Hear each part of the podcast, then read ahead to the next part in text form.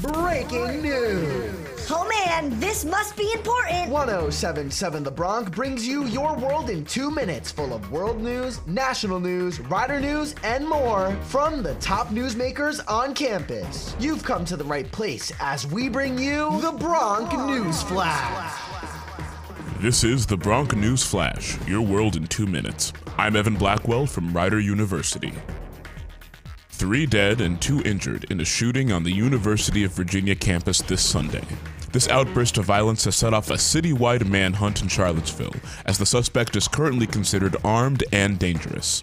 The campus has been under a shelter in place order since this incident, and while campus police have identified a suspect, they have not yet identified all the victims involved.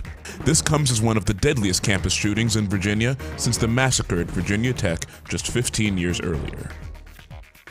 Following Russia's retreat from Kherson on Sunday, Ukrainian President Volodymyr Zelensky has accused Russia of war crimes. City officials claim Russian troops aim to make citizens suffer as much as possible. Current survivors of the occupation are preparing for what is sure to be a cold and bleak winter, as they have been cut off from food, water, and medical supplies. Landmines left behind by Russians have become the biggest challenge, and according to Kiev, over 2,000 explosive booby traps and mines have already been removed. Here's Yulia Mendel, Zelensky's press secretary, on the state of Ukraine today. There is some uh, shooting on the streets because there are still Russians who are hiding in the city, and Ukrainian army are trying to catch them. A terrorist attack this weekend in Turkey has left six dead and 81 more injured. At about 4 p.m. local time this Sunday, an explosion occurred at a busy shopping street, sending local denizens into panic. The Prime Minister of Turkey has condemned this attack, and so far, while no group has claimed responsibility for the bomb, a suspect apprehended Monday morning has named the Kurdistan Workers' Party as being involved.